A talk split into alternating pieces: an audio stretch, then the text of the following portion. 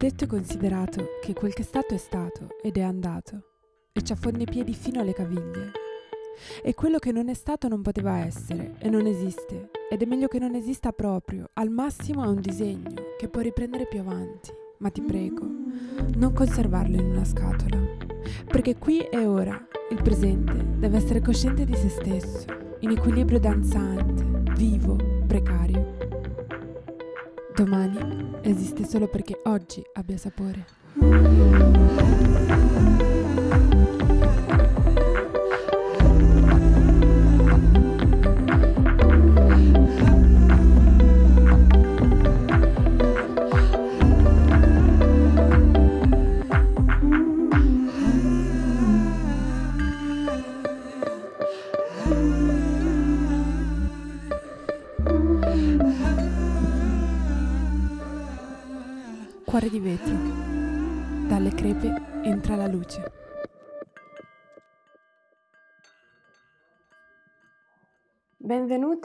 Benvenuti, benvenute a Cuore di vetro.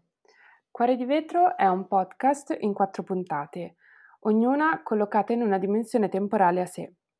Per ogni puntata ho scelto un tema che ha abitato il mio cuore in quel momento particolare ho invitato a parlarne insieme a me quattro persone che in quel tema ci navigano alla grande. La puntata di oggi si chiama Scelgo, futuro al presente. Non sono una fan del futuro, è una dimensione temporale in cui non mi trovo. O mi ci perdo e mi scollego nel presente, oppure mi sembra che non esiste e basta. Ultimamente ho cominciato a familiarizzarci un pochino, soprattutto se lo leggo come un tempo che in realtà è fortemente radicato nel presente e che anzi dipende da ogni singola scelta che prendo. In questo senso penso che l'attivismo, e in particolare l'attivismo femminista transizionale, sia probabilmente la speranza e l'arma di lotta più grande che abbiamo noi tutti per costruire un mondo futuro che sia davvero equo e sarà davvero equo solo quando lo sarà per davvero per tutti i corpi e non solo umani. In questo anno strano, fatto di quarantene ripetute e tempi disarcionati, ho avuto modo di scoprire tantissime attiviste, soprattutto su Instagram, e la mia paura del futuro si è un po' attenuata. Ho voluto dedicare quest'ultima puntata al futuro, per lasciarci con un po' di speranza. Speranza però non intesa come un sollievo, come un dirci che andrà tutto bene, quanto piuttosto come un'energia, un carburante, un reciproco supporto che dobbiamo darci ora, subito adesso, per costruire un domani in cui tutti possano avere la libertà di essere se stesso. È esattamente questa energia che mi ha colpito dell'ospite che ho invitato oggi. La sua rabbia lucida e domesticata, costantemente viva ma che non prende mai il sopravvento, mi è arrivata subito come una sberla in faccia e nel cuore. Filosofa femminista specializzata in disability studies, campionessa nazionale di sci alpinismo, vegana antispecista e, meraviglia delle meraviglie, strega, parlo di Sofia Righetti. Benvenuta Sofia, come stai? Ciao, ciao a tutte, tutti, tutte. Benissimo, sono felicissima di essere qui con te, Marta, veramente. sono felicissima anch'io. Allora, come prima domanda ti chiedo se ti va di riassumerci un po' il tuo percorso di formazione, giusto una carrellata per farci capire come sei arrivata a fare quello che fai. Ok, ci provo. Allora, eh, io sono nata a Verona nell'88 e dopodiché ho fatto il liceo scientifico, anche se sono completamente negata con le materie scientifiche. E al che cosa ho fatto? Mi sono, ehm, trasferita a Bologna, dove ho iniziato a fare ehm, cioè mi sono iscritta all'università, ehm, filosofia, mi sono laureata alla triennale in filosofia della medicina e poi ho continuato con la specialistica in filosofia del diritto.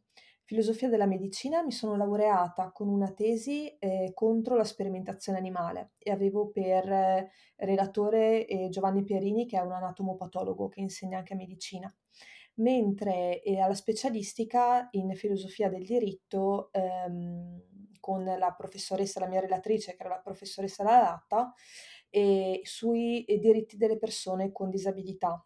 E nel frattempo, appunto, tra una tra, ehm, una laurea e l'altra, ehm, mi sono dedicata allo sci alpino, dove ho vinto il primo anno la, ehm, medaglia di bronzo, mentre il secondo anno la medaglia d'oro e la medaglia d'argento, diventando quindi campionessa in 2 anni. E, uhm, dopo sono tornata a Verona e dopo aver passato 3 mesi in Australia per prendere l'IELTS, che è il certificato accademico per studiare, ehm, le le mhmm, per praticamente per provare a fare il dottorato, cosa che comunque rimane sempre uno tra i miei prossimi obiettivi, spero. Ehm, sono appunto tornata a Verona e adesso sto facendo il mio lavoro di attivista. Lo chiamo proprio lavoro perché per me fare attivismo è un lavoro a tutti gli effetti, come poi infatti diremo insieme. Allora, io a proposito di attivismo, interpreto l'attivismo come una declinazione pragmatica e combattiva dei valori che riteniamo fondamentali. Insomma, una cosa è credere in qualcosa, un'altra è spendere energie, tempo e soprattutto salute mentale perché quel qualcosa diventi concreto. Per te che cosa vuol dire essere attivista? Uh, sì, hai dato proprio una definizione lampante, anche perché molto spesso le persone non pensano che l'attivismo include sacrificare tanta energia mentale, tantissima, che poi va a declinarsi anche nella nell'energia fisica che ci metti, perché poi tutto lo stress, minority stress che comporta, soprattutto se fai parte di una categoria marginalizzata o comunque se sei molto coinvolta comporta un minority stress altissimo e questo infatti va a finire che io molto spesso dico dovrebbero pagarmi in Malox, miorilassanti, ansiolitici, perché quello che comporta fare attivismo, se ci metti veramente tutta l'energia e tutta se stessa, ha dei costi veramente alti. Ehm, per me attivismo in realtà io credo di essere sempre stata attivista in perché fin da piccola, per esempio, ho dovuto lottare per, ehm, cercare di concretizzare quelli che sono sempre stati i miei ideali di rispetto verso tutti gli individui. Ehm, mi ricordo la prima volta che sono ho scelto di diventare vegetariana, ero alle elementari e ho dovuto già da subito scontrarmi tantissimo con i miei genitori, che erano contrarissimi. Ehm, oppure quando appunto ho provato a fare la mia prima associazione, ehm, tra i miei compagni di classe, sempre alle elementari, ehm, che pe per la difesa de degli animali.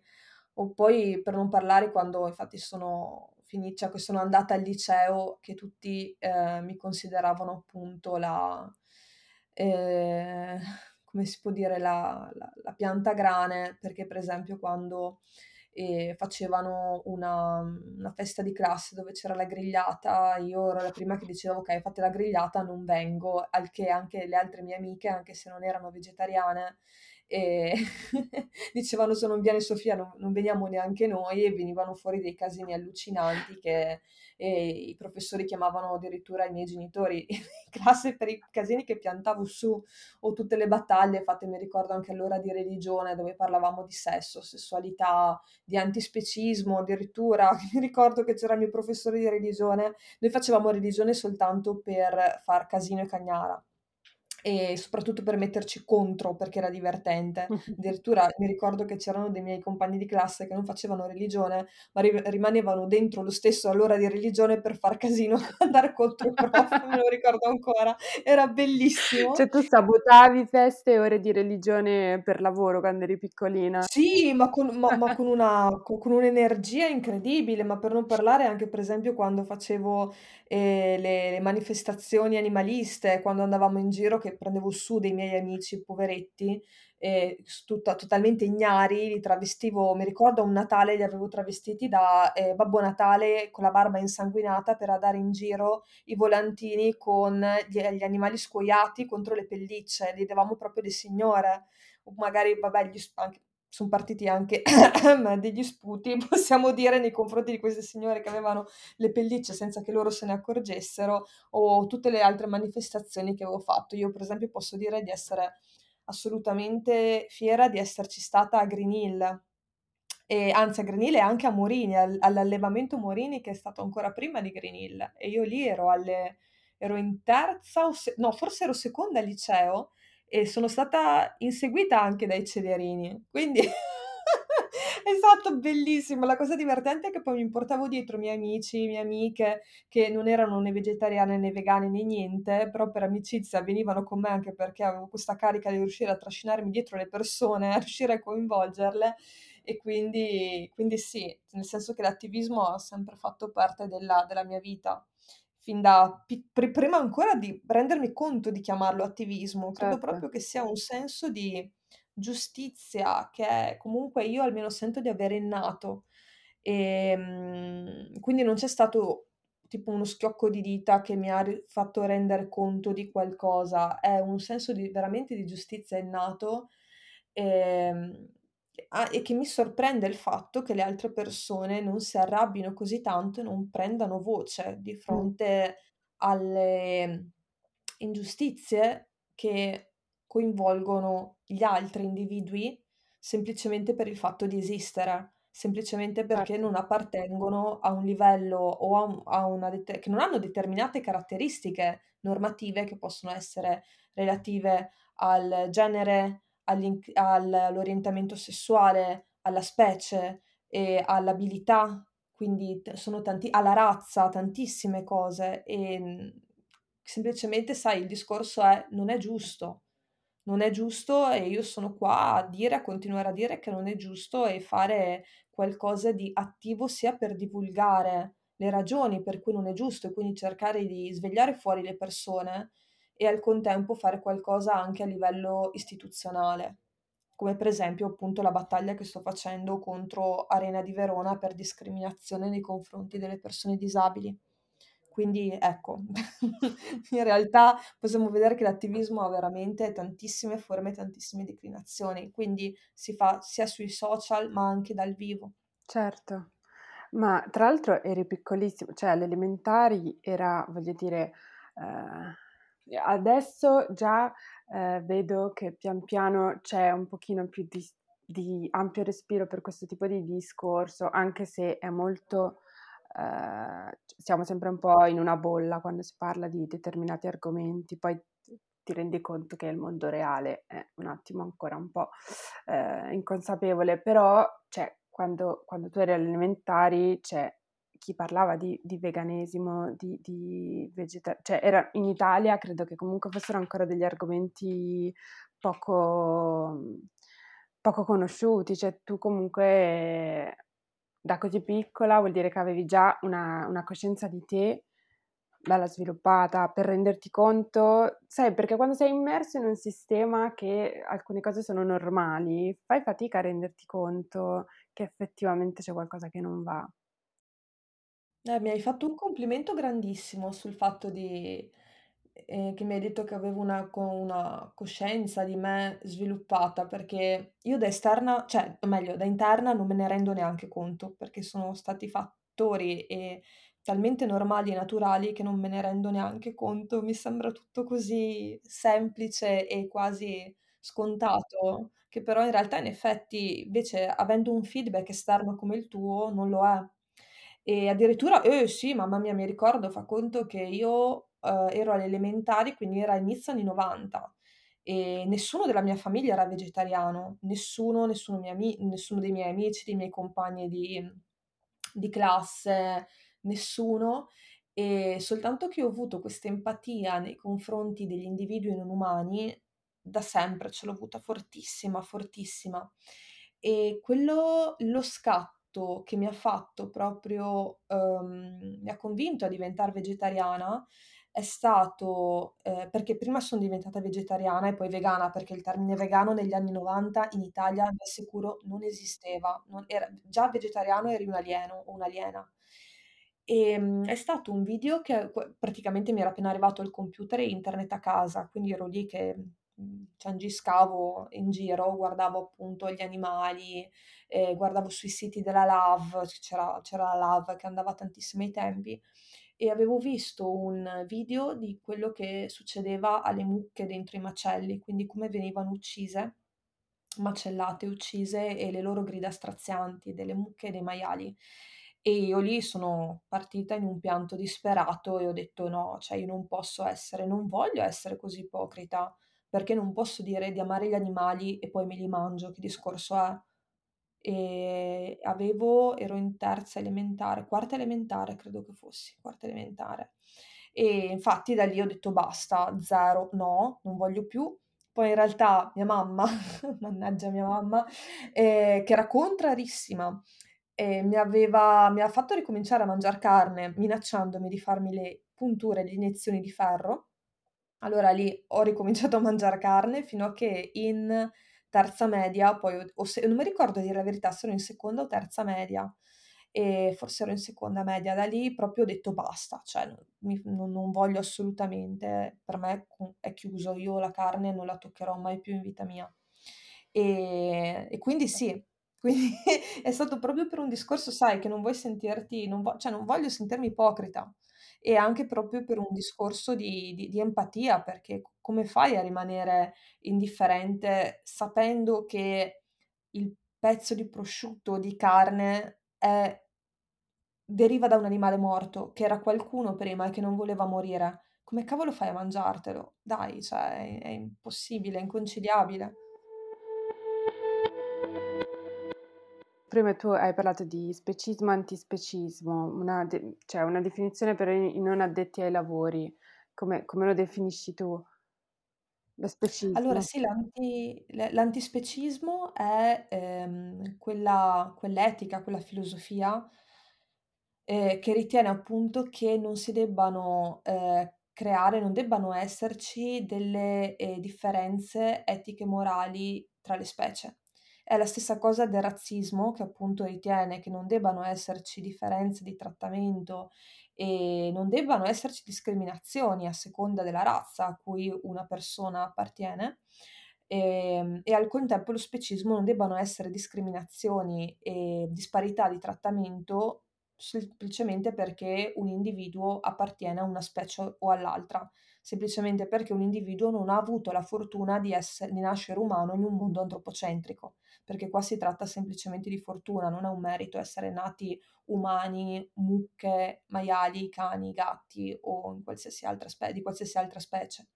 Invece lo specismo è uguale al razzismo, è uguale al sessismo ed è appunto quella mhmm ehm, quel modo, ehm, di di c di fare, di pensare, quella mentalità che poi si declina in in tantissime sfaccettature, che ritiene invece che, ehm, una specie sia superiore all'altra, la specie quale? Quella ovviamente di appartenenza, quella umana Certo. essenzialmente. Che poi appunto specismo si va a declinare nella nel fatto di utilizzare gli animali proprio come meri oggetti per il Certo. nostro consumo, quindi utilizzarli, ucciderli, ehm, utilizzarli come oggetti per affinché noi possiamo sfruttarli al massimo, quindi via dopo tutte le tematiche, le dinamiche di lo dello sfruttamento del ma del macello, dell'uccisione, ma anche tutto quello che comporta in generale anche pensiamo semplicemente al divertimento come i circhi, ehm, la la corrida, la anche la sperimentazione animale o vivisezione, come vogliamo chiamarla. Quindi esatto, dà proprio, u un una validità e un valore etico e morale diverso a seconda se l'individuo appartiene o no alla specie umana. Allora, ehm, dalla dalla tua bio di Instagram sembra che ti occupi di 3000 cose diverse e di fatto lo fai, anche se in realtà sono tutte, come dicevamo adesso, strettamente collegate tra loro. Sì, mi fa un sacco ridere a dir la verità, perché in effetti tantissime persone mi dicono: "Ma cavolo, ma ti occupi di così tante cose, parli di così tante cose". Addirittura mi ricordo che in un messaggio su su Instagram, ehm, una persona, ehm, solito uomo cis etero, ehm, mi aveva fatto del mansplaining dicendo: "Sì, ma dovresti parlare di meno cose". Grazie, grazie per questo consiglio, Grazie che grazie. me l'hai de Che in realtà però veramente per me è talmente assurdo anche qua, perché sono tutte cose, come hai detto tu, strettamente correlate l'una con l'altra. Io mi chiedo come fai a essere femminista senza essere antispecista? Come fai a essere antispecista senza essere femminista? Come fai a essere contro l'abilismo se non sei anche contro l'omo, bi, lesbo, transfobia? Cioè, sono tutte cose estremamente connesse e co correlate l'una con l'altra, quindi in realtà sembra sembra sembra che mi occupo di tante cose, ma sono tutte molto strette, molte connesse. Tanto più che io poi ultimamente mi sono dedicata tantissimo allo studio dei Crip Studies e dei Queer Studies, che, ehm, sono appunto gli studi sulla disabilità e sulle teorie queer. E ho trovato tante di quelle somiglianze le une con le altre, ma anche semplicemente parlando con, ehm, tantissimi miei amici LGBT, ehm, che appartengono alla comunità LGBT, che ci sono tantissime comunanze con, ehm, ciò che a cui con le discriminazioni a cui sono sottoposte le persone disabili, che o anche le persone grasse per esempio, tantissimo. Io con cito sempre, ehm, Belle di faccia, Chiara Meloni e Mara Mibelli, che sono per esempio tra io le considero addirittura più che alleate, perché, ehm, con loro per esempio sono riuscita proprio a trovare tantissimi elementi in comunanza che abbiamo tra persone grasse e persone disabili, che è una cosa incredibile. E quindi proprio lì vedi come la matrice discriminatoria è sempre quella, è sempre la stessa. E quindi una persona non può dedicarsi semplicemente a una cosa perché appa gli appartiene direttamente certo. e non pensare a tutto il resto, perché è limitante, è stupido e non porta da nessuna parte. E poi è talmente anche qua la vedo come una cosa talmente scontata, ma proprio per tutte le correlazioni che ci sono. Non si tratta per esempio di occuparsi, per esempio, di, non lo so, ehm, falegnameria e boh, e aero ingegneria aerospaziale che sembra che siano delle cose completamente diverse, no, in realtà siamo son tutte strettamente interconnesse quando si parla appunto di di attivismo, soprattutto se ehm, riguardano delle, ehm, neanche minoranze, perché gli animali gli individui non umani non sono assolutamente in minoranza, quando si tratta di individui oppressi e di certo. classi oppresse.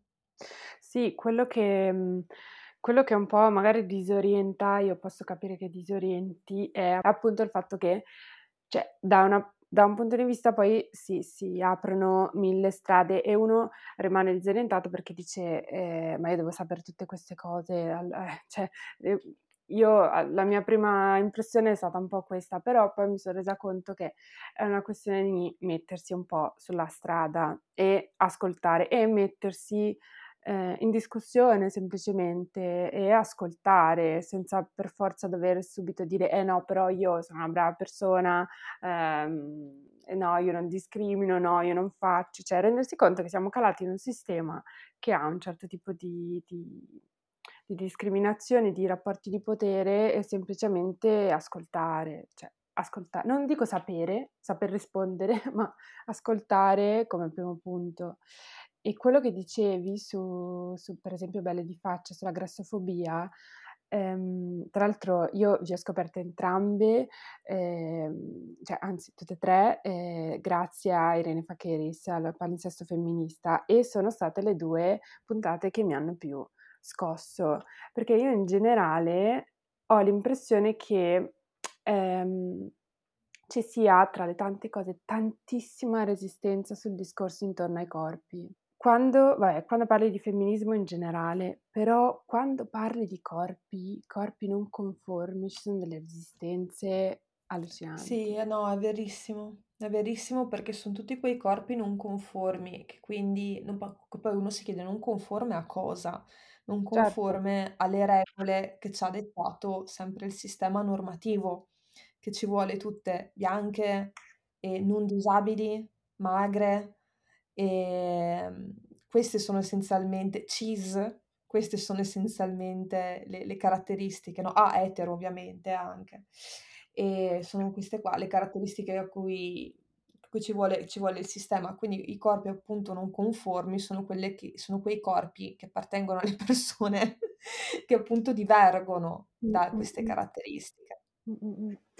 E sempre per dare delle definizioni, magari per per eh, chi ci ascolta che non non non è abituato, per esempio la parola abilismo, cosa cosa intendia cioè per te cos'è l'abilismo detto Allora, l'abilismo io ho dato la definizione e tra l'altro sono molto contenta perché, ehm, la Treccani l'ha presa, ha l'ha proprio riconosciuto l'abilismo come definizione prendendola da un articolo che io ho scritto per il Corriere della Sera. E in effetti, cioè per questo lo dico perché per me è un motivo Eh d'orgoglio certo. grandissimo, è una per me è un traguardo grandissimo. Ehm, l'abilismo è la quella discriminazione compiuta nei confronti delle persone con disabilità. Quindi se guardiamo la Treccani è questo. Poi in realtà se noi vogliamo ampliare un pochino il discorso, l'abilismo riguarda le discriminazioni compiute nei confronti di chi ha delle abilità, cioè diverse, o meglio, che comporta un sistema di potere che dà valore a determinate abilità e non ad altre. Non ho tolto il termine diverso, prima ho ho utilizzato diverso, in realtà preferi preferisco non usarlo, perché anche lì diverso, okay, rispetto a cosa? È Certo. sempre rispetto al sistema che considera determinate abilità giuste, valide e altre no. Quindi poi un punto possiamo definire l'abilismo come quel sistema di potere che dà valore ad alcune abilità e non ad altre. Tra l'altro a proposito di di di quella famosa puntata con di palinsesto femminista, ehm, io mi ricordo, uhm, per me è stato proprio uno schiaffo perché per la prima volta ho visto consciamente l'abilismo e ho visto soprattutto me stessa esserne in qualche modo complice e in qualche modo vittima. Ehm, in particolare c'è una frase che tra l'altro io ho preso da ehm, dalla tua intervista per Donna Moderna, di cui poi parleremo, ehm, ma che mi ricordo benissimo che tu abbia fatto questo discorso in quella in quella uhm, in quella puntata. Allora, la disabilità non è una condizione personale, ma emerge quando le caratteristiche psicofisiche delle persone si scontrano con una società non progettata per includerle. Quanto siamo ancora lontani da questa concezione in Italia?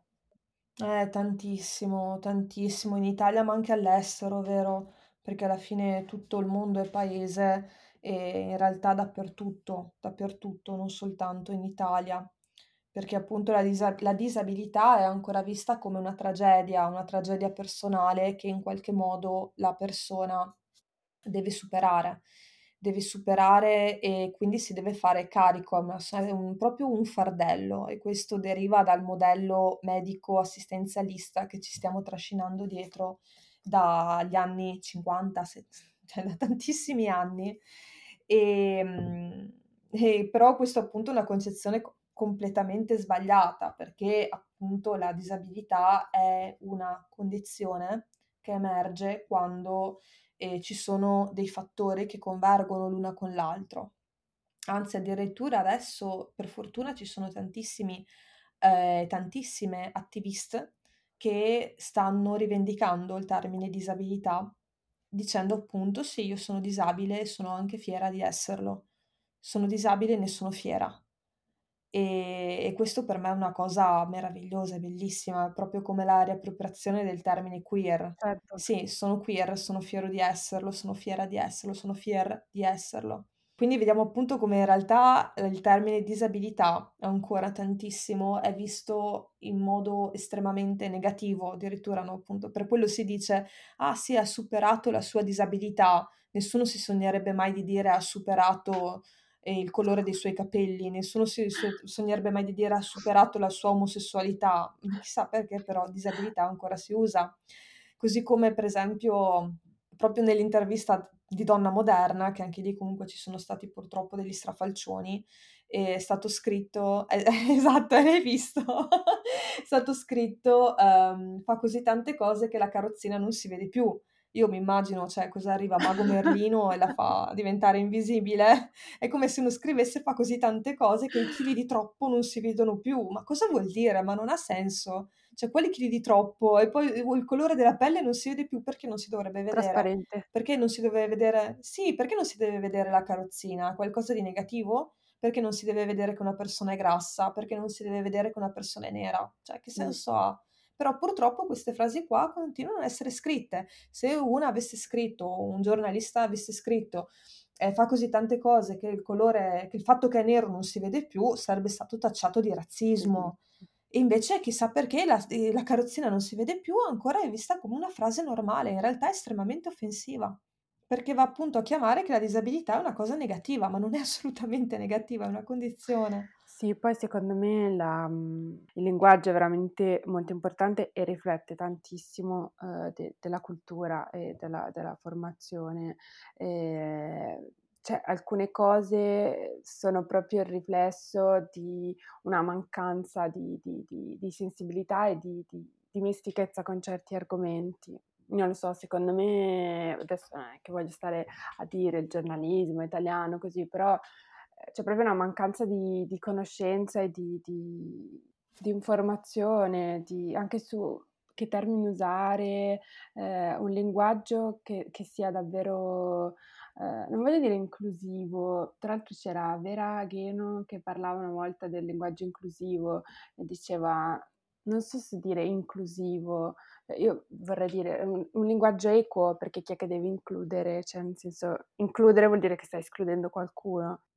Sì, questo ragionamento se l'aveva fatto Fabrizio Canfora, che posso essere s ehm, orgogliosa di chiamarlo amico, ehm, che è un mio amico, una un attivista, un autore splendido, un insegnante. È stato proprio lui infatti che che ha fatto questo discorso qui dell'inclusione e che poi appunto, mhmm, l'ha divulgato, che che a ve ehm, che Vera ha preso ed ha aiutato a divulgare e che infatti è un discorso giustissimo proprio. Meglio parlare di convivenza delle differenze, per esempio.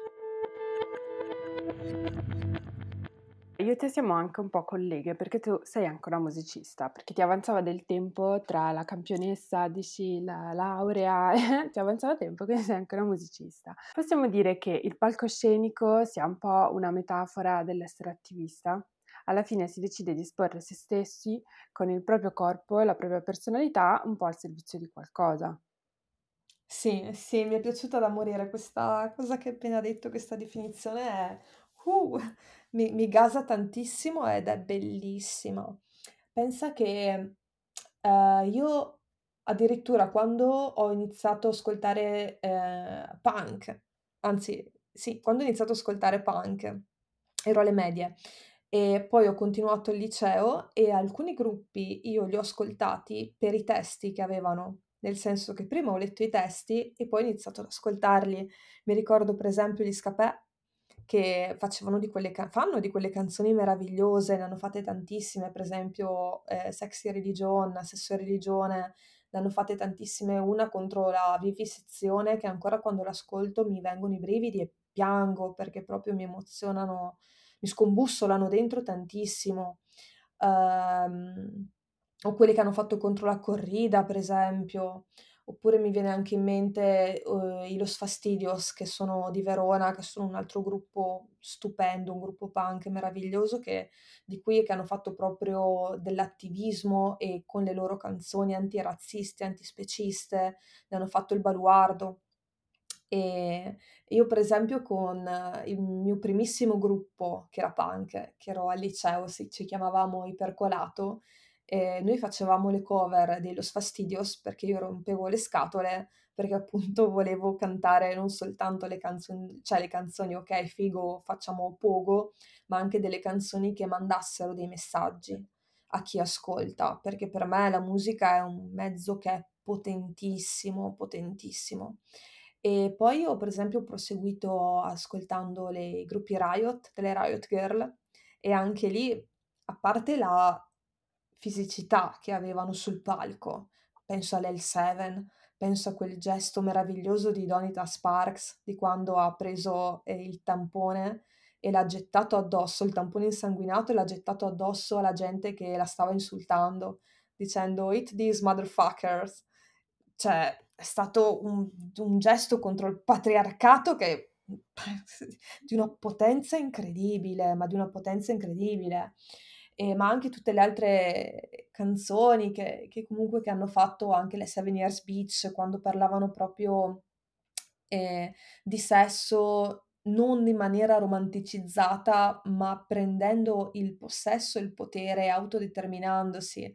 Io poi ho avuto un gruppo Riot con, ehm, delle altre ragazze, ci tenevo tantissimo a formare un gruppo femminile, femminista. E c'era facevamo la cover di questa canzone che era The Scratch delle Seven Years Beach, che era: "I want it, give it to me, I I love it". Io lo voglio, dammelo.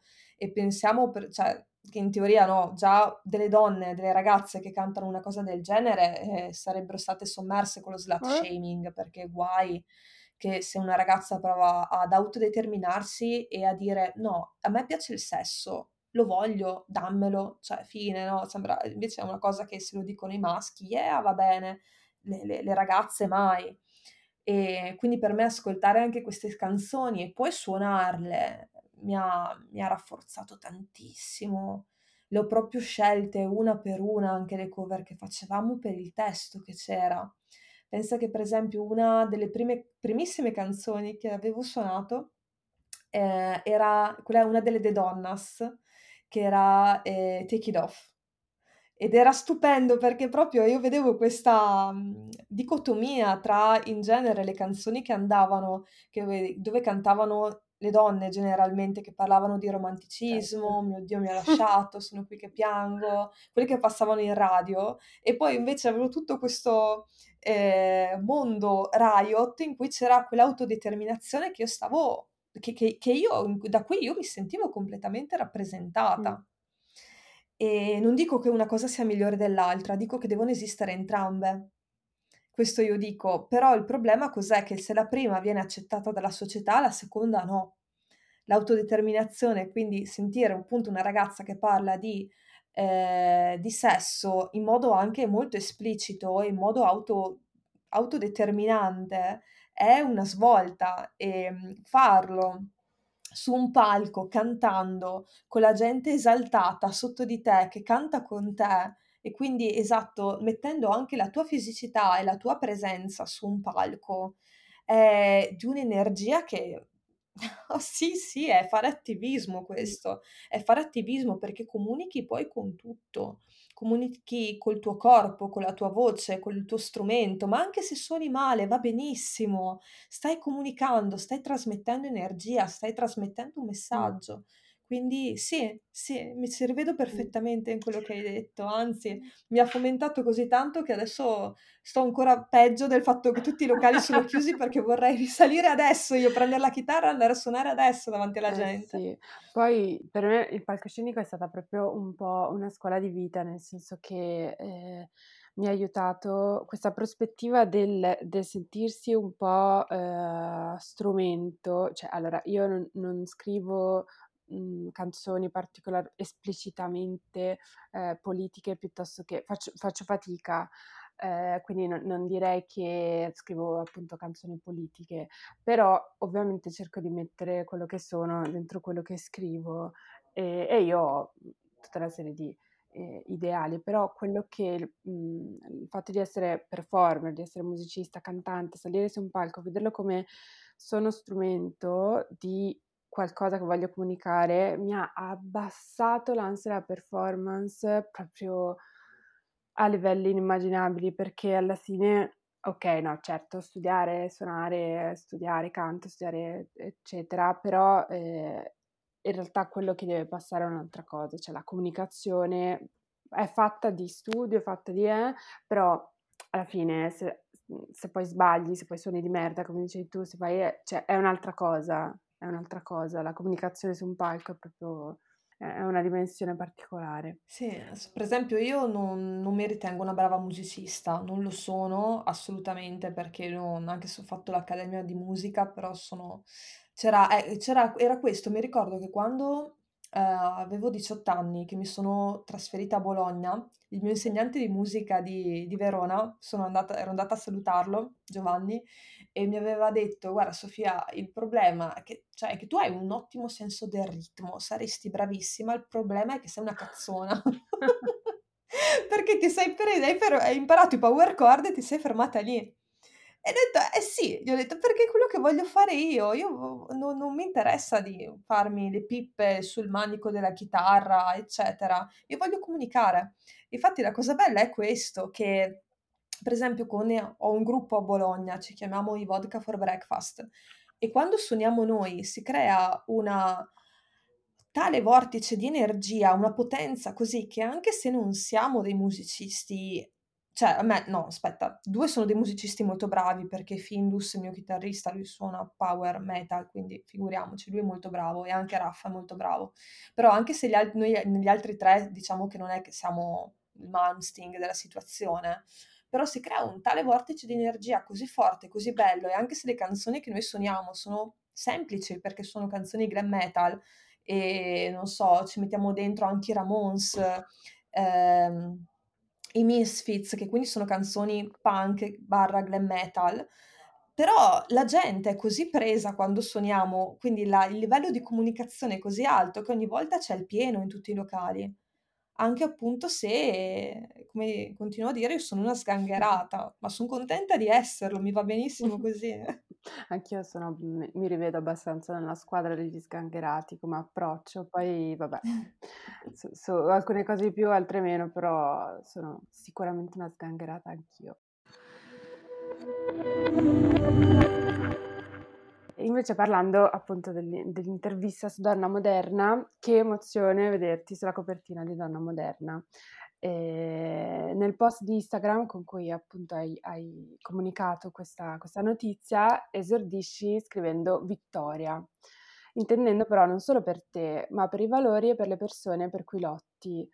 Ehm, tra l'altro dev mhmm, devo confessare che, ho ho visto Donna Moderna in un po' di edicole e ogni volta tipo spostavo spostavo la rivista in avanti perché è stato veramente emozionante. Ehm, quindi ti chiedo, è questo per te essere attivista? Giocare e vincere per anche e per gli altre?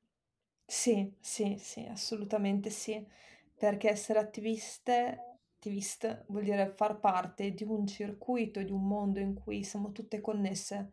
Utilizzo un attimo il femminile universale, siamo tutte connesse le une con le altre e se una vince, vincono anche le altre. Purtroppo il patriarcato ci ha insegnato che, ehm, della sindrome della scarsità, e qui mi rifaccio alla definizione che ha dato l'altra mia un'altra mia amica, ehm, attivista, Marina Pierri. Ci ha insegnato che, ehm, non c'è abbastanza spazio per tutte e quindi se una riesce ad emergere, le altre devono parlarne male. Devono parlarne male, dobbiamo farci la guerra a vicenda e questo succede anche tra le associazioni, non soltan purtroppo succede tra le singole persone, tra le singole attiviste e anche tra le associazioni. Però questa sindrome della scarsità che appunto dice che non c'è abbastanza fetta per tutte, è una un'idiozia e un'illusione che ci ha dato il patriarcato per tenerci buone. In realtà quando vinciamo, vinciamo perché siamo unite, perché siamo tutte unite, perché quando una vince non si fa non porta avanti soltanto le sue istanze, le sta portando per tutte, sta parlando per tutte. Non a caso infatti quando mi hanno chiamato quelli di Donna Moderna, io ho detto: "D'accordo, accetto di venire, però non voglio parlare della mia storia personale, io voglio parlare in senso politico di tutte le persone che hanno corpi non conformi, neanche solo delle persone disabili, di tutte. Quindi delle persone trans, delle persone grasse, di tutte. Perché altrimenti se vengo soltanto io a farmi vedere: "Guardate che figa che sono", anche no, perché a 30 anni sinceramente mi ero già rotta le balle a 20 anni, a 30 anche basta. Certo. Ed è questo quello che mi interessa. Infatti non a caso queste poi questo, no, si vede perché, ehm, quando una persona riesce che ha veramente un corpo non conforme, riesce ad andare in copertina comunicando un messaggio, sapendo anche tutte le difficoltà che ci sono nel comunicare il messaggio nei mass media, perché quello che fanno è prendere le tue parole, rigirarle e cercando di far vincere l'inspiration porn e non quello che tu vuoi realmente dire e comunicare. Quindi quando una persona riesce a superare queste difficoltà difficoltà che appunto non è la disabilità, ma è riuscire ad emergere far emergere un messaggio in un mondo che vuole farti stare zitta o che vuole farti dire quello che vuole lui, Mh. tutte stiamo vincendo. Non a caso anche 2 settimane 3 settimane dopo è andata sulla copertina di Vanity Fair Marina Cuollo, che è un'altra mia amica attivista Certo, straordinaria, certo. e io e e ho, mhmm, gioito insieme a lei, ho esultato insieme a lei. Lei ha esultato con me, io ho esultato con lei. Questa è fare essere attiviste, questa è la sorellanza.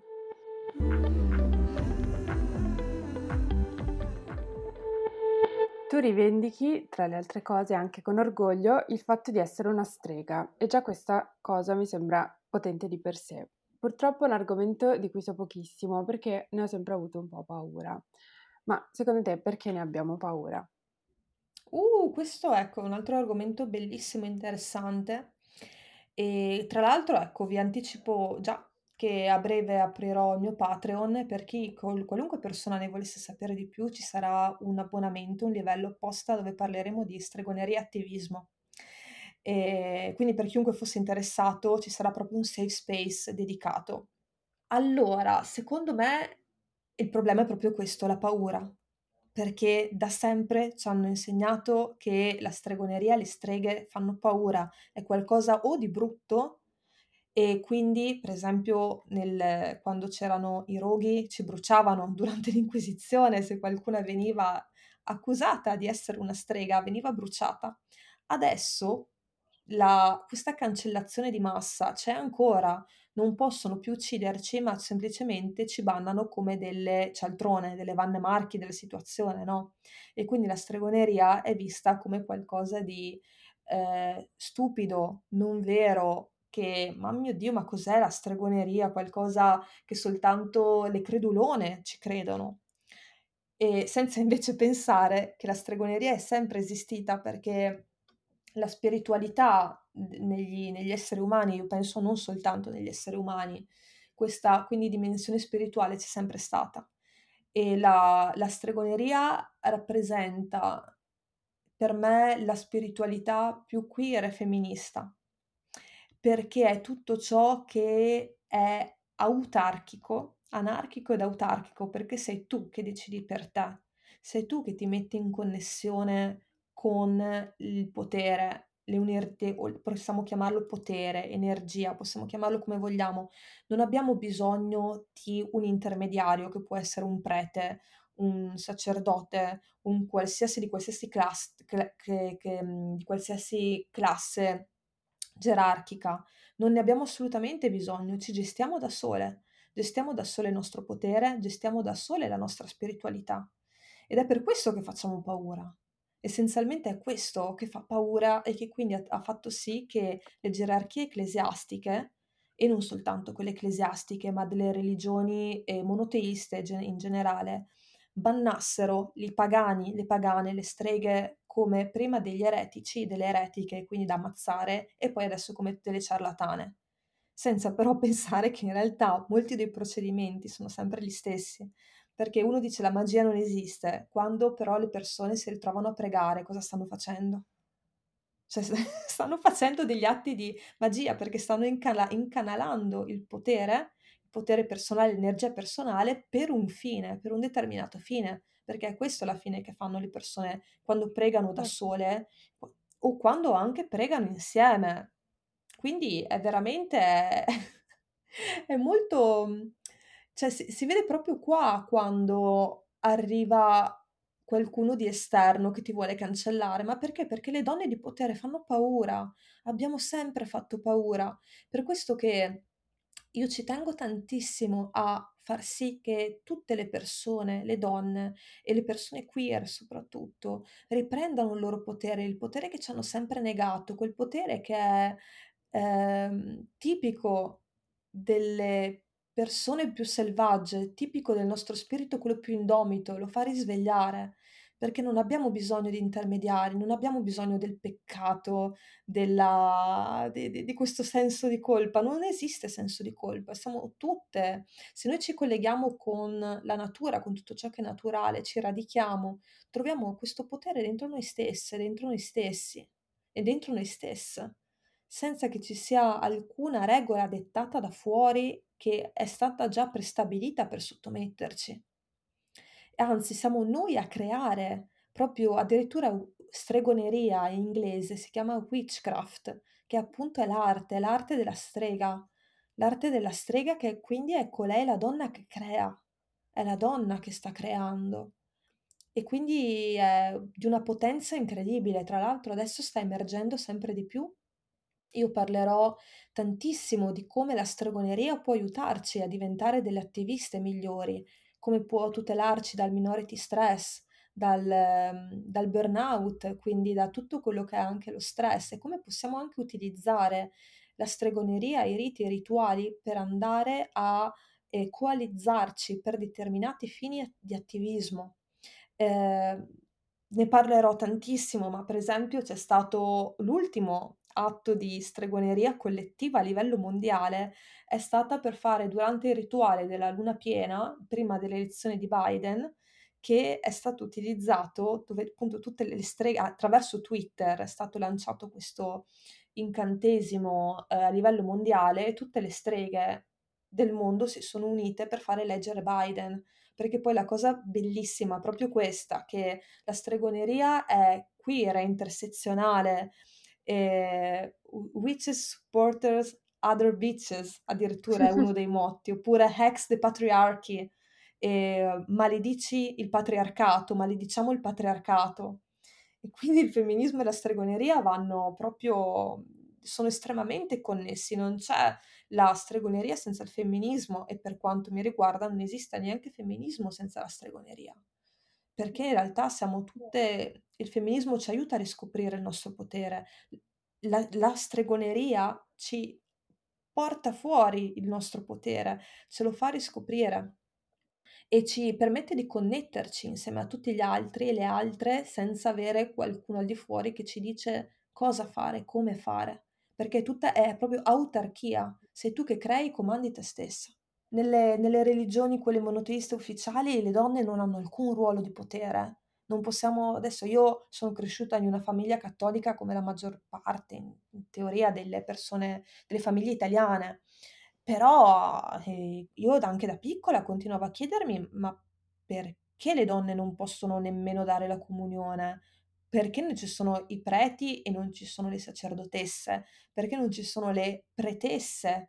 Perché? E invece ci sono le suore a cui però mhmm, che che non possono, ehm, utilizzare lo stesso potere che hanno i preti e i sacerdoti. Perché non può esserci una papessa? Perché le donne no?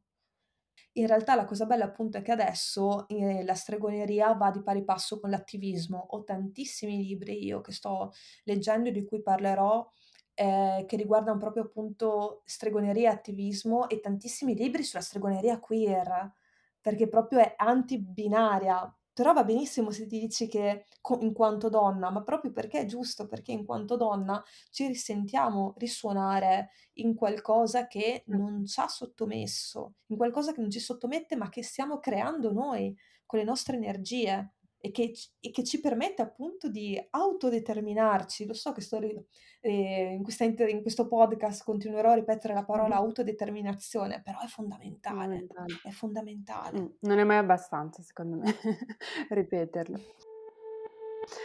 Senti Sofia, per andare verso una conclusione, come ultima domanda, questo podcast, come sai, si chiama Cuore di vetro, perché è così che mi piace definirmi, come qualcosa che si si crepa, si spezza spesso, ehm, per le cose molto belle o per le cose molto tristi, ma è trasparente e soprattutto cerca le altre persone con con curiosità e passione per le relazioni, per ricostruirsi. E quindi ti chiedo, il tuo cuore invece di cosa è fatto? Oh. Oh mio Dio! Allora, ah, io lo sento fatto di fuoco e di acciaio, essenzialmente. Fuoco perché sì, è il primo elemento che mi viene in mente, il fuoco, perché brucia, brucia, brucia. E qua mi viene in mente Ring of Fire di Johnny Cash. Brucia e brucia e brucia, brucia tantissimo. E poi di acciaio. Di acciaio perché credo che Forse sì, le persone che non mi conoscono o che mi vedono da fuori mi hanno sempre definito come una persona di ferro, di acciaio, il carattere d'acciaio, proprio ferma, ehm, ferma ma non nel senso di ma che che è sic molto sicura delle sue idee, non nel senso negativo, nel senso di potente, ferma e nel senso che comunque non si spezza, che è lì e continua, e continua, e continua, e continua. Vorrei riscoprire un po' più l'elemento acqua, che magari mi aiuterebbe a calmarmi un pochino. Forse un pochino di acqua per calmarmi, ma c'è secondo me da qualche parte c'è, devo soltanto aiutare a a far emergere anche un po' quell'acqua purificante e curativa che da qualche parte dovrei avere, che mi aiuti a volte un po' a evitare di di di autotrasformarmi in in un mucchietto di cenere, anche se poi dalla cenere c'è sempre la fenice che risorge, quindi siamo sempre lì.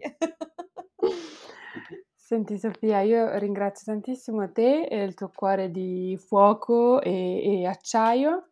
È stata una chiacchierata veramente bellissima, quindi davvero grazie. Grazie a te, è stato bellissimo stare qui con te. Vi ringrazio tutte, tutti e tutte. Marta, sei meravigliosa, delle domande stupende, grazie mille. È stato un piacere, un onore essere qua. Grazie a te.